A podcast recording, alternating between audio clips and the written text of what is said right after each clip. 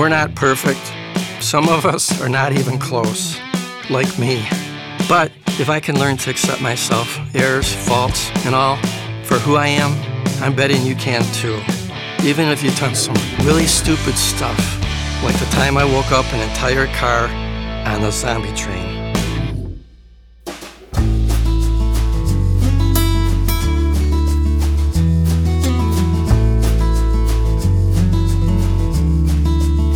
Tossed my duffel bag in the back of my brother's truck. It was around midnight. I was wiped out after a week of fishing and relaxation at my brother's place on Reelfoot Lake. His idea of taking it easy was to have me do all his chores, like fetching cold Michelob Ultras and feeding lump coal into his meat smoker. His place was on a snake infested bayou where Tennessee, Missouri, and Kentucky meet. For a city kid like myself, dodging cottonmouths actually did my soul some good. It gave me time to chill and clear my head. And oh, how I needed it. Summer was coming to an end, and my significant other and I were on the verge of breaking up. I dreaded what waited for me on the other end of this return trip to Chicago.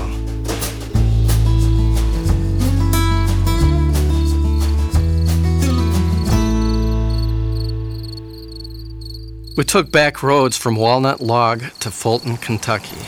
My brother pulled into a dark parking lot, claiming this is where the train would stop. He was known for pranks and never missed a chance to get a few laughs at my expense, or to make me feel even more worthless than I already felt. So the fact that he told me the train would stop on a deserted road at 1:10 in the morning in Podunk, Kentucky, did not exactly inspire confidence. We sat in total darkness in its truck and waited for a train I was positive would never stop in the middle of nowhere. But then I heard the train's horn as it passed through Fulton just south of us, so I grabbed my duffel bag. Maybe this thing was going to stop after all. Sure enough, like he said, the train pulled up and stopped. I laughed to myself. I couldn't believe it. This big train stopping for just me? A side door opens. The conductor descends the steps with his hand held out and takes my ticket. My Harley tatted Street Fighter brother was not a hugger, so we shook and said our goodbyes. Please tell me there's a sleeping car? I asked. No, sir, came the conductor's reply. Just great. No sleeping car. I climbed the steps and trudged through the dimly lit first car. Not a seat to be had. I exited the car and stumbled through that accordion area to the next car. Foul. It reeked of two month old hobo stew and a decaying possum. The second car was full, too. Good God. I'm to have to stand all the way to Chicago, I thought. But then the third car had a single seat on the window open. I grabbed it, but not before I had to wedge past the guy in the aisle seat who didn't show much sign of life. Sleep blinders over his eyes, drool spilling from his gaping yap. I didn't want to disturb him, but there was no way I was getting past him, short of climbing over the seat from behind. So I gently nudged him. Without even bothering to take off his blinders, he leaned sideways, almost smacking the plus sized gal across the aisle. I had just enough room to shimmy past as he fell forward into REM sleep. I stuffed my bag under my feet and collapsed into my seat. Now I faced the difficult task of trying to sleep in someplace other than my bed. I was addicted to white noise. I usually had a fan blowing, no matter the season, just noisy enough to drown out ambient sounds. I closed my eyes I sat there lying to myself that I liked the repetitious clickety clack of the train roaring through rural Kentucky. Oh, this is so much better than my fan, I lied to myself. I won't even be able to count to 20, and I will be asleep. I got into a zone. This was working. I actually did like the sound, and after 15 minutes, I almost began to slip into an oh so desperately needed deep sleep. I kept my mind quiet, didn't think about the day, didn't think about tomorrow, just focused on soothing, consistent clatter as the train wheels rolled down the track. Then, wait. What was that? There was a slight skip in the pattern, enough that I noticed. Was this a one time thing or would it repeat? Son of a bitch. It happened again. Instead of a clickety clack, clickety clack, I was getting clickety, clickety, click, click. I tried to fight it, telling myself that it would correct into the regular pattern, and it did for about a half mile. But then, back to the madness of unpredictability.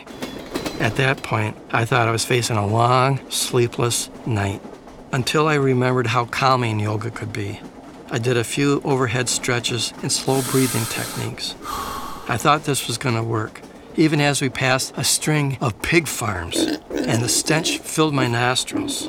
But 30 minutes later, I was still panicked with the thought of incurable insomnia. Wasn't there some sound around me I could focus on so I could sleep? I mean, I'll take anything at this point. Give me a kid kicking my seat, for God's sake. As long as the pattern's steady.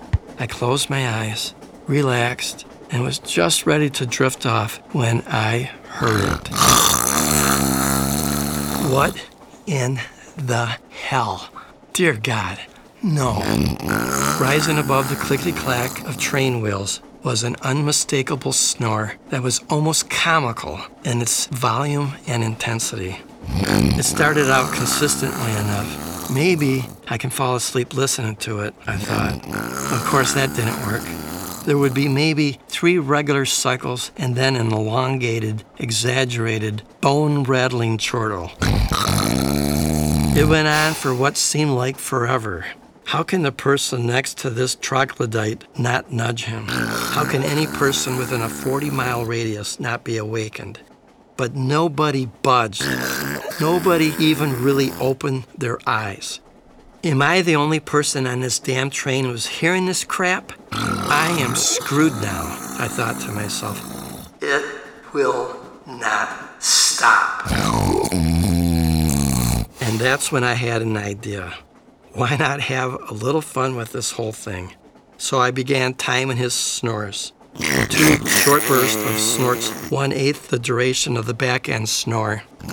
Besides being exhausted and wanting to kill the guy, I had to admit I was impressed. His rhythm and his power were surreal. I figured the only way I could pull off this stunt was if I focused on matching his third, drawn out long snore that followed the two short ones. I had to time it just right and somehow match his volume. I waited one beat and then let out the best Three Stooges Shemp imitation of my life.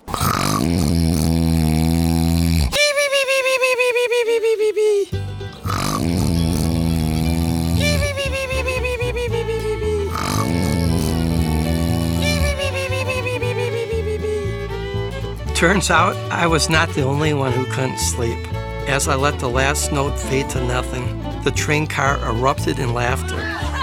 Lights were flicked on. People stood up and looked around to see who that snore was and who played the role of Shemp. Who did that? Frank from Indiana asked. The people near me all pointed my direction. I got slapped high five a dozen times.